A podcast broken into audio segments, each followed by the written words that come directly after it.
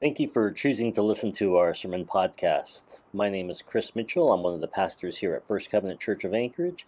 If you have any questions or prayer requests, feel free to stop by or send an email to office at anchoragefirstcovenant.com. God bless. Good morning. Uh, it's good to see you. Um, so, uh, this is the last week of Advent, and uh, Advent's you know one of my favorite times of the year. Uh, so, because it's all about preparation and getting ready and anticipation and excitement. Uh, and so, uh, this is our last week. I'm a little bit like, oh, um, this is also the last week of our 2022 blessing, uh, since Christmas is on Sunday, and we were just decided just to have the Christmas Eve service. Um, and the blessing was this year, in case you don't remember, um, was that we remember that we know that Jesus loves us. And we're going to be looking at both those things today. So, to start with, let's just read the account of Jesus' birth according to Matthew. And this is, we're just going to read chapters 1 verses 18 to 25. This is how the birth of Jesus Christ took place. When Mary, his mother, was engaged to Joseph, before they were married, she became pregnant by the Holy Spirit. Joseph, her husband, was a righteous man. Because he didn't want to humiliate her, he decided to call off their engagement quietly. And as he was thinking about this, an angel from the Lord appeared to him in a dream and said, Joseph, son of David, do not be afraid to take Mary as your wife, because she, the child she carries was conceived by the Holy Spirit. She will give birth to a son, and you will call him Jesus, because he will save the people from their sins. Now, all of this took place so, that, so what the Lord had spoken through the prophet will be fulfilled. Look, a virgin will become pregnant and give birth to a son, and they will call him Emmanuel. Emmanuel means God with us. When Joseph woke up, he did just as the angel from the Lord commanded and took Mary as his wife. But he didn't have sexual relations with her until she gave birth to a son. Joseph called him Jesus. Um, so, so we're looking at the, the Gospel of Matthew's account of Jesus' birth, and, and Matthew's account focuses on Joseph. Uh, Lucas's account focuses a bit more on Mary, and then Mark skips it all together, and John takes this huge cosmic view. So you kind of get uh, lots of different views from the different Gospels. But just focusing on Joseph, you kind of miss some of the backstory.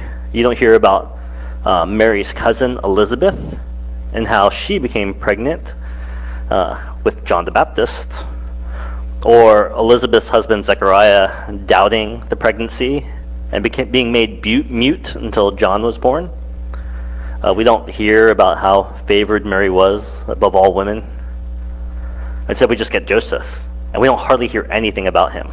Um, there's actually only one other place where he's kind of mentioned, and it's not even by name. He's just the parent of Jesus, and that's when Jesus was a teenager or a preteen.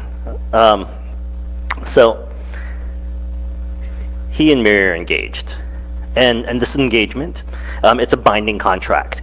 Um, though they haven't had the ceremony or lived together or had sex yet, they're already bound to each other. Um, the engagement is part of the process of being married. Okay, so marriage is kind of seen as more of a process type thing.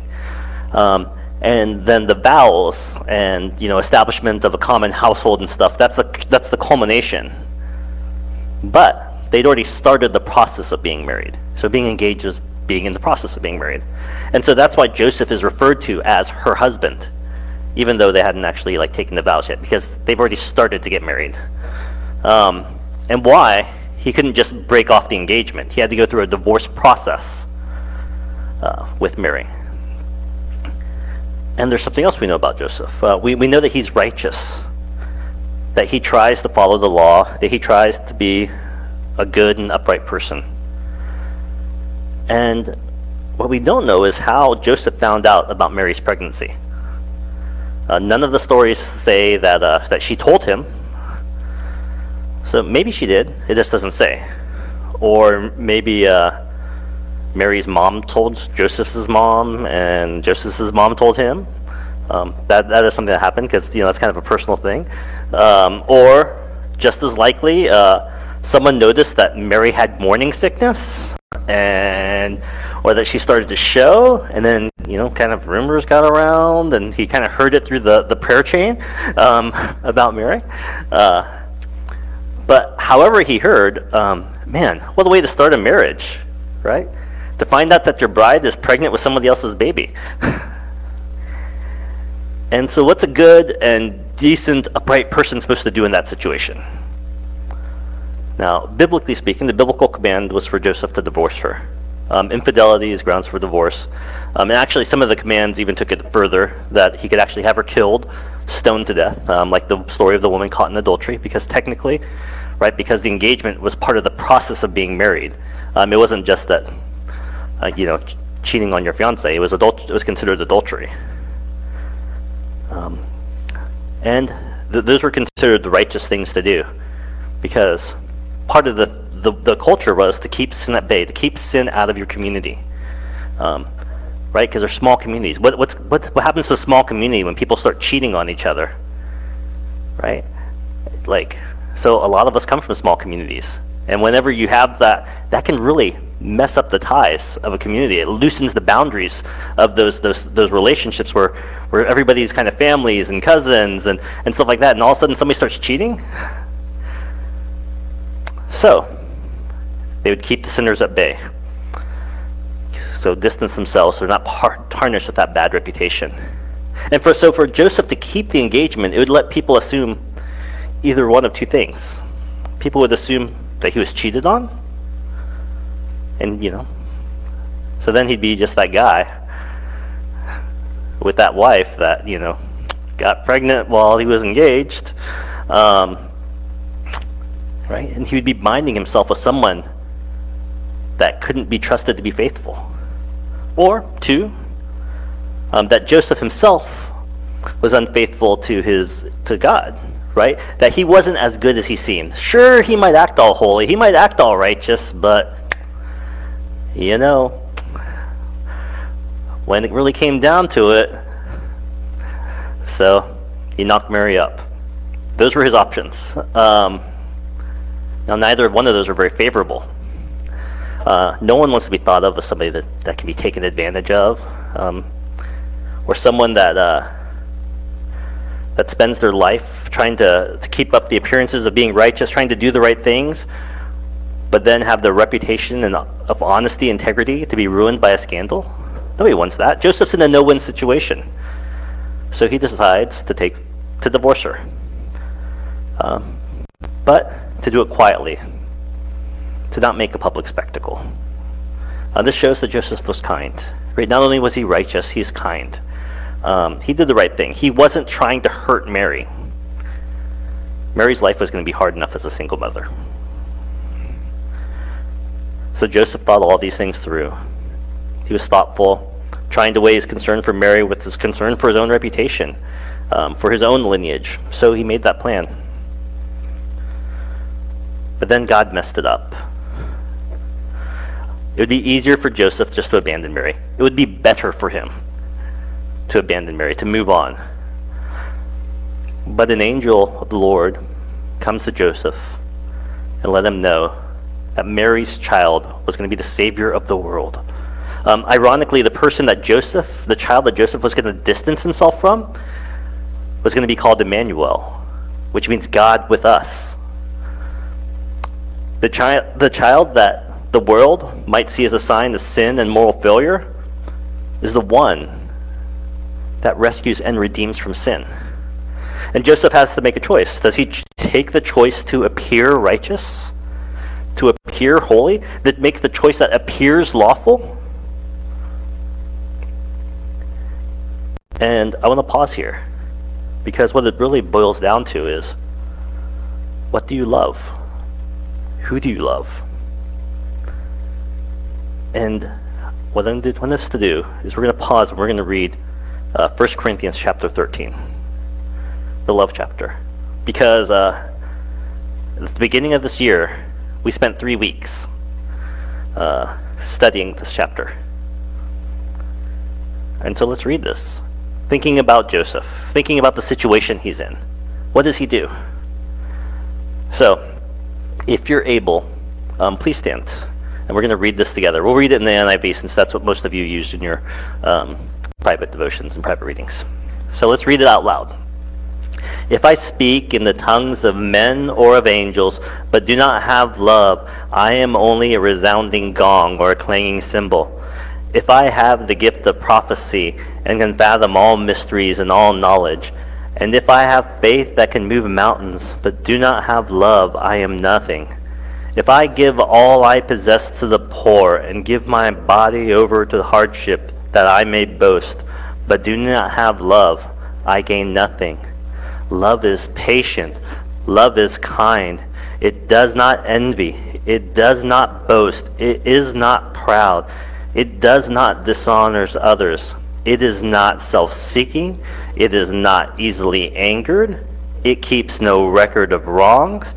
Love does not delight in evil, but rejoices with the truth.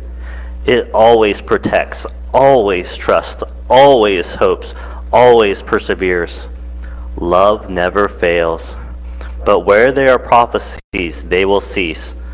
Where there are tongues, they will be stilled. Where there is knowledge, it'll pass away. For we know in part, and we prophesy in part, but when completeness comes, what is in part disappears. When I was a child, I talked like a child. I thought like a child. I reasoned like a child. When I became a man, I put the ways of childhood behind me. For now we see only reflection as in a mirror. Then we shall see face to face. Now I know in part. Then I shall know fully, even as I am fully known. And now these three remain faith, hope, love. The greatest of these is love. All right, you may be seated. Now Joseph, Joseph had knowledge. He knew the law.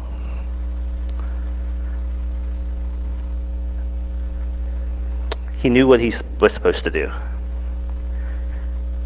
And he knew he had faith. And he's in a predicament. He could follow righteousness as he understood it.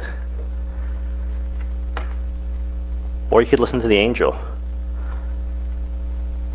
that showed him something that went against what he thought he knew. That was showing him something deeper. He could hold on to his reputation and status as a righteous man. I mean, he was worried about this. His everything was being challenged, his identity. And the angel tells him not to fear marriage with Mary. And it's funny because when angels appear in the Bible, it often said they often like say, "Do not fear," because angels are really scary. Um, they're kind of scary looking in the Bible, and they come with the power of God. Um, but when the angel appears to Joseph, it says, "Do not be afraid of marriage." don't be afraid of marriage. um, don't be afraid to love Mary. Don't be afraid to. Don't be afraid to bind yourself to her, to the complications of her. Don't be afraid of dishonoring God. Don't be afraid of the messiness and awkwardness of loving the people that I have chosen. And Joseph chose to have faith in God. He chose to hope in God. He chose to love God. He chose to love it more than anything else. He chose love. And so he married Mary. Instead of ending the relationship, he chose to bind himself even more fully into it. And Joseph, he, he listened to the angel. He named Jesus. And that's significant because Joseph wasn't the father. But by naming Jesus, it's a sign of adoption. That, like, I will be your father, I will raise you. Okay, this sign, it's going to be a sign of his humiliation, right? Like, oh, Ah, you're cheated on, huh? Oh, that, that there's that there's that Jesus. No, no, that's my son. He takes that on. J- Joseph could have chosen reputation and status, but he chose to love. And I don't know if it was just because of love of God, or if it's love of the people that um, he heard that was going to be saved by Jesus, or if it was love of Mary, or maybe it was all of the above. But Joseph chose love. He chose to invest himself. He chose to bind who he was with their fate. And this Advent Sunday, right? The Sunday of the Sunday of love. We, we are given the same choice. We're always given that same choice. Do we choose to love? Because there are so many in this world that are considered unlovable that would we would be considered foolish to love, foolish to allow into our lives. And this is part of the part of the sermon where I'd give you a list, right? Like, do you, you know, do you, do you love those with addictions? Do you love those with mental illness? Do you love those that have betrayed you? Do you love those that have gone to jail? Do you love those that have hurt you before? Do you love those who you disagree with? Do you love those with, with, with different politics and all that type of stuff? But you know who you don't love, who you have a hard time loving, who you struggle with. What kind of people you like to avoid because it gets too complicated. and sometimes, you know, we got we still have to have boundaries, right? They're, they're, the boundaries are important. But boundaries are there so that you can invest safely. Right? It's not so that you can withdraw from people, it's so that you can bind yourself more to people in a healthy way. That's why we have boundaries. So, actually, I forgot my phone this morning, so I'm going to use my, my watch. We're going to take just a minute. And let's, let's think. Let's pray. Who do we avoid? Which topics do you avoid? Which people do you avoid? You know, and it, and it could be for whatever reason. It could be because of things in your past. It because be because you just disagree. It could be because of perceived danger. It could be because of moral outrage. Whatever. Who do you avoid? Who do you try to keep space from? And I'm going to give us a minute just to think about them, to see who God brings to your heart. For one minute. Starting now.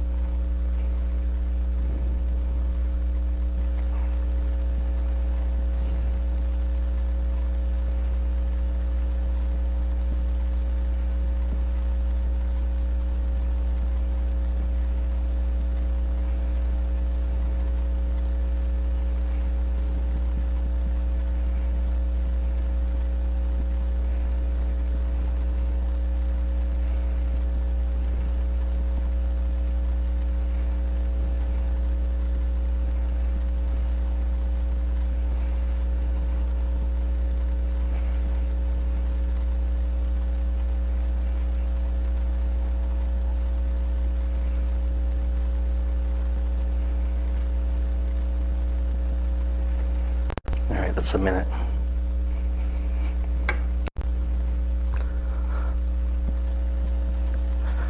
Um, that's very convicting for myself of the kind of people that I that I don't like to engage with, that I don't um, choose to to be around.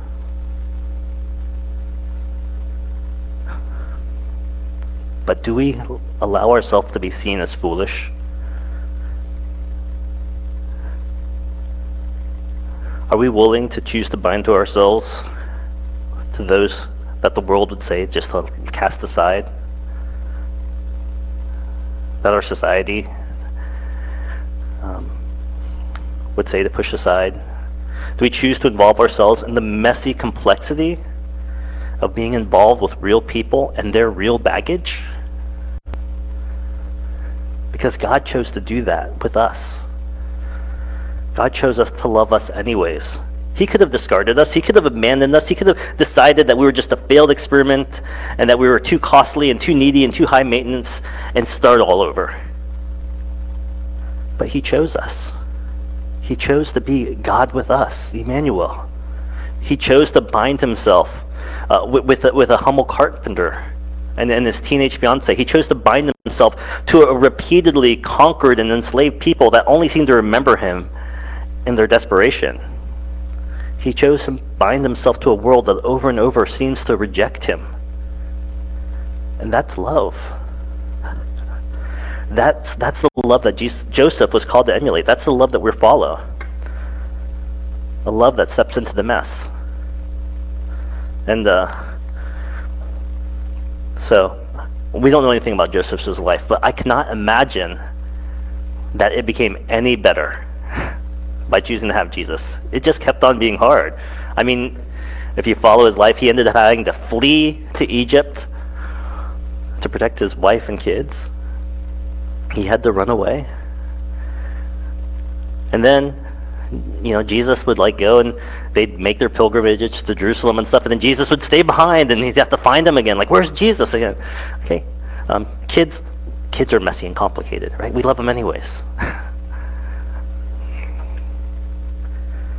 love that steps into a mess. Just like Jesus did whenever he saw saw a blind person. When he saw a lame man by the pool.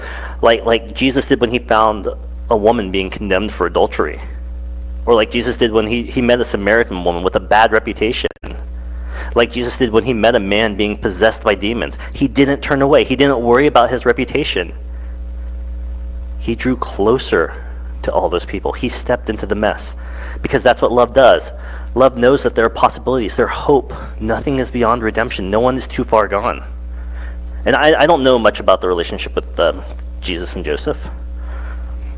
I just know that Jesus complicated Joseph's life. But Joseph chose love. He chose complication. He chose mess. Just like Jesus did. Like we get to do when we decide whether we're going to engage, when we're going to get get to know each other. Because I can tell you, um, I have now been married for 15 years. There are times whenever I can see my wife and I'm like, man, if I talk to her right now, if I ask her how she's doing, I'm going to open up a whole can of worms. Do I want to step into that? Do I want to do I want to subject myself to that? But of course I do. I chose to do it 15 years ago. I, will have to choose. I'll choose to do it again. I step into that mess with her. And she does that with me. Right? And having kids, that means getting involved with all of their baggage. Um, right? And all their bad choices and all of their broken bones and illnesses and, and getting your heart broken and all that stuff, right? You just, we choose the mess. And those, that's just our family. Those are just people that we kind of get to choose. But there's other people that are just around us. Are we going to step into their mess? And if it's hard enough to step in my wife's mess, you know, what about that person that bugs me? that person that's needy? Um, we can choose complication. Because God chose complications. Because God chose us. And you are a mess. Believe it or not. You are a complication in God's life. But God chooses you, chooses you. He chooses to bind himself to you. To you. And he chooses to be patient, and he chooses to be kind. He chooses not to envy, not to be boast, not to be proud. He chooses not to dishonor you. He keeps no record of your wrongs. He does not delight in evilness. He rejoices in your truth. And he always will protect, always trust, always hopes, and always perseveres. God will not fail. And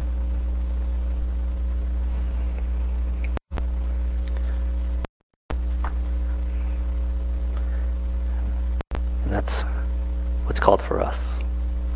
Do we step into those places? Can we step into that hurt? I don't have a big takeaway. I wanted to have a good takeaway that's building up to. I don't. The big takeaway is do you love? This Advent, this is the week of love. Can we do it? Can we try? What does that mean to you today? Who are you going to love today? Who do you call that you don't want to call, that you've been avoiding? Because it's going to be weird. Who do you say yes to? What do you say yes to? What mess do you involve yourself in? Because the world is waiting for you. Let's pray. Holy Father God, it's a great, big, complicated world. But it's a world that you love, that you've chosen to bind yourself to, that you've chosen to redeem and to make yours, Lord. That you're choosing to restore and to remake to your kingdom. God, I pray for strength. I pray for strength to follow you. Pray that we can all be like you, to do what you do, to represent you and your love in this world, to see the possibilities, to see the hope, and to not give up. In Christ's name, amen.